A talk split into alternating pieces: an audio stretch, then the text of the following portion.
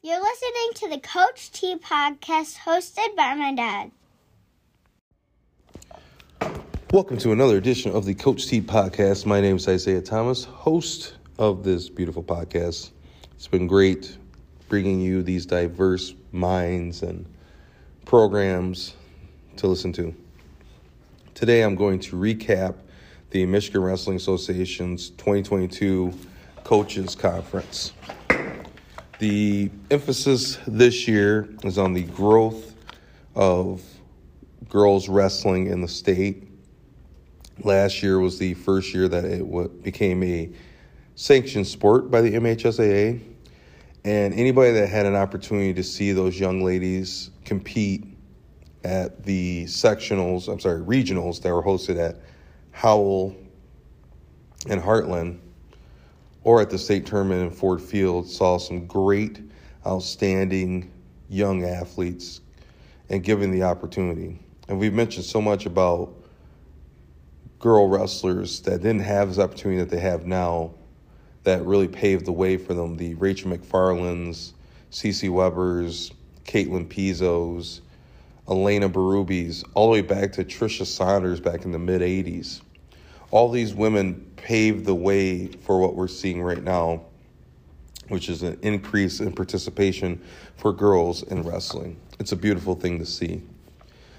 Some of the things we talk about is how we can continue to promote and give these girls opportunities to wrestle other girls. As mentioned before, drilling can be a little bit different between a girl and a boy versus a girl and a girl or a boy and a boy. Moves are still the same, but just the drilling is slightly different. Also, there's many opportunities through Team Michigan to wrestle in the off season and be part of these um, national teams and get to travel all across the country. Last year, I believe our junior team took second in the country and our cadet team took third. I'll have to check that, but I, I remember them placing at least top four. And then we had some real hammers at the Fargo with paranational champions and finalists and All-Americans, which just shows that the coaching and the attention to detail that's going into girls wrestling as a growing sport is tremendous. Some other things we've talked about in our general meeting as we look at reshaping the executive board, all things the Michigan Wrestling Association has been able to do to promote wrestling, make it better for not just the athletes and the coaches, but the fans also. It's just amazing the networking you can do when you're at this conference and the people that you bump into. Had an opportunity to meet Miles Amin, the Olympic bronze medalist. Guy is really good, and him and his brother Malik did a great job. They had an hour and a half clinic and just was more like a Q and A asking, what would you do in this position or how would you teach this? And the way, first of all, those two interacted was amazing for me as a person that, that had a brother and things like that. It was really cool to see them interact like brothers. And there was one point where Miles said something like, I, you can't just do this to get a reaction. You got to put your hands on them or something like that. And Malik's like, well, yeah, you can. You can do this like head fake. And it was just, it was cute to see it, see how those two go at each other like that. And really appreciative of them taking the time to sh- to talk to us coaches and help us get better. From the coaching perspective, learning some different drills, how to promote your program. And I think the biggest thing that I've learned so far from all the people that I got to interact with is if your program doesn't have a youth or a middle school program, it's very difficult for you to build a program. One of my coaching colleagues came to me because I posted something on my social media platform about either you're building a team or you're building a program. And if you're building a team, that's okay, but recognize that you're only building a team and what that looks like. Building a team is easier, in my opinion. You get a couple of kids out of the hallways, and you're hopefully able to develop them over the course of three to four years, and they become really good, successful wrestlers for you. But then they graduate, and who's coming aboard? You have no way to recognize who's coming. And once all those good kids graduate, what are you left with? you just don't know because you haven't done the time to put together a middle school program, put together a youth program, or even check in on what those programs are doing for you. Now, if you look at it from a football perspective, if I was a varsity football coach, you have an offensive and defensive scheme or philosophy. Those principles have to be taught from youth all the way up till they get to you. Prime example, I went to Lansing Everett, and one of our one of the best teams in our conference was East Lansing High School. And from little kids all the way up, East Lansing ran this double-tight wing formation. But every year they would give, every team would get a different piece of the offensive and defensive package so they can master that. So when they got to the varsity level, it's just them just executing at a high level because they know exactly what they need to do. Same thing in wrestling. If you have a philosoph- philosophical thing that you like to do, let's say, hey, we want to be really good on two-on-ones, or we really want to be good at underhooks, and I want you to show it, and I want you to show it like this, tell your youth and middle school coaches what you want. If they truly are believing in the program and want it to be as successful as you want it to be, they will do those things. And hopefully the people that you have in your program don't have egos. Hopefully when you have a staff, you can sit down and really discuss what your vision is. And I always say as a varsity head coach, you should have a five-year vision of where you want the program to be, where to start, where to end. And every five years you need to reassess. What are the good things you did? What are the bad things you did? Or I should say not the bad things, but really what you should improve on. Because I don't think there's really any bad things per se. We all make choices of what we're going to do, but we need to see what the consequences are, positive or negative. One of my favorite parts of the clinic is actually going to the Hall of Fame banquet. Well, let me backtrack. One of my favorite things about going to the clinic is seeing some of my former teammates and interacting with them in that space and catching up with them, with their families, and, and, and happy that they're still involved. And hopefully you can duel each other sometime because it's kind of like a meeting of the brethren or meeting of family. So that's always nice. And discussing some of the issues that we run into as coaches. Like one of the big things is students that transfer into you thinking that things are going to be different when that student athlete has to change, has to modify their behavior in order to be successful. And sometimes the student athlete doesn't really realize that, that even though you change sceneries, you didn't change yourself. You didn't become this, you didn't mature over the time. You're the same kid that said, I'm leaving this program because this coach isn't good or they don't have good enough kids for me to work out with. And that's kind of the wrong mindset to have.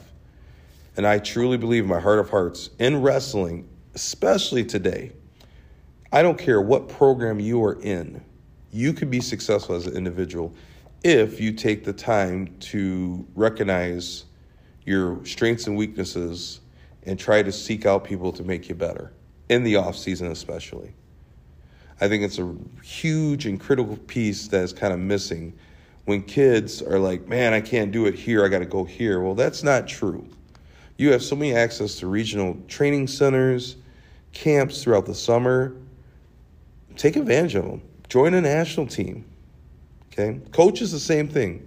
If you're looking to to further yourself as a as a coach, take the time to go to camps and talk to other coaches.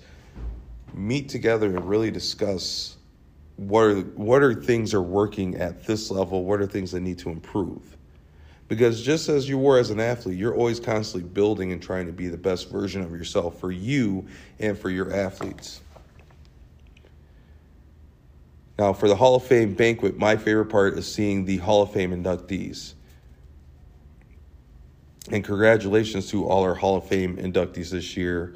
Uh, one that sticks out to me is Dave Mills. For those that know, Dave Mills was the longtime coach at Grand Rapids Forest Hill Central and Grand Valley State University. And my interactions with Coach Mills have always been positive. Our mutual link is between is between us and Larry Powell, who was an assistant coach at Mount Pleasant where Dave went and was a state champion. And I can remember in college wrestling against this Grand Valley teams. And you have to remember, and I think I've talked about this on the podcast before, having to – I need to talk to some of those guys, but Grand Valley at that time, you had like Brian Thomas, Rick Paul Heiss, the Jervis Twins, Kitchell, all these different, like, just really outstanding wrestlers at the time, and we got to wrestle with them every, you know, every year. And Coach Mills had a system that that worked very well and built Grand Valley into this club powerhouse, which is now going to be transitioning next year into Division two for both men and women's wrestling. You know, that dream in two thousand to where it's at is just amazing. And hearing his speech and listening to what he had to say about his longtime coach, Rod Rapp, who unfortunately passed away back in September, and dedicating his Hall of Fame plaque and essentially his career to the things that he learned from Coach Rapp brought a tear to my eye. I met Coach Rapp one time when uh, Mister Powell, I, Coach Powell, Mister Powell, using interchangeable, interchangeably Larry Powell, was inducted into the National Wrestling Hall of Fame. And great guy, amazing mentor. You could tell that the people that he has influenced over the course of his, or course of his career as a coach is tremendous, and you still feel that even to this day. But a lot of great speeches. And really identifying, I think the biggest thing that I found from listening to their speeches, be true to yourself, put the kids first, and never forget that your family is your biggest supporter, and they're the ones that are granting you the opportunity to be a part of these young people's lives. They're sacrificing time with with you for you to give it to others, to be selfless for others. I think it's amazing. Amazing thing to think about in the in the grand scheme of things. Because as coaches, we get caught up in the wins and losses, but the bottom line is we are giving ourselves to something that's a little bit higher calling. We're giving ourselves to people and trying to make them the best versions of themselves. That being said, this is my plug for why people should go to this conference. First, I believe that the networking is beautiful. The different vendors they have, to the coaches that you can interact with and ask questions about. Every single coach that I've interacted with at this conference and throughout my coaching career, wrestling career, et cetera, have never turned me down when it comes to asking questions. We need to ask questions, especially young coaches. It's a great way for you to reach out to people and really kind of find your niche and what's going to work for you in your program. The other thing is an opportunity to be part of these committees that are part of wrestling change. You know, um, I'm fortunate to be part of a rules committee, which helps with um, you know, looking at changes in the rules for the following year and things like that. With our Michigan Wrestling Association having this communication chain of who to go to to ask questions, I think it's a it's a, it's amazing. It's an amazing opportunity to network also. If you haven't gotten your C P R, you can get it done all in one fell swoop there.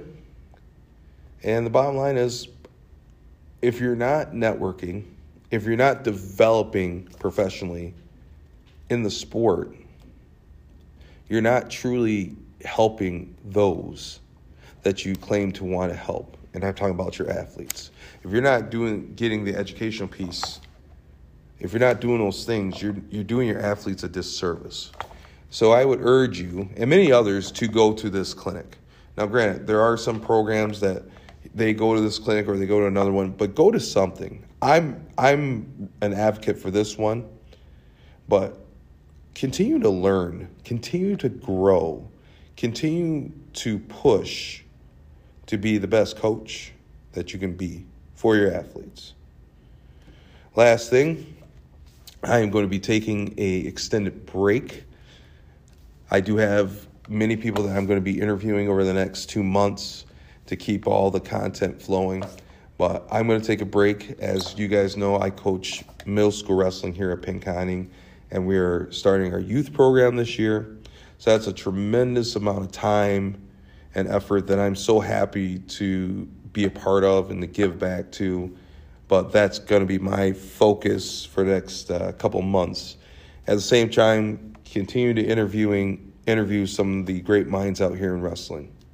So for those of you, I appreciate all love and support. I appreciate when you guys tell me that, hey, I enjoy listening to your podcasts. It's a great thing to listen to. It makes me feel very happy uh, that that my podcast is making a difference in your coaching, making a difference in your athletes, and hopefully making a difference in you as a person. Enjoy. Have a great, great winter with Thanksgiving coming up and Christmas.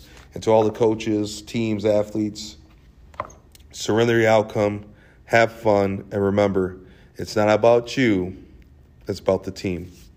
Peace out. I'll see you guys later. Thank you for listening to the Coach T Podcast by my dad.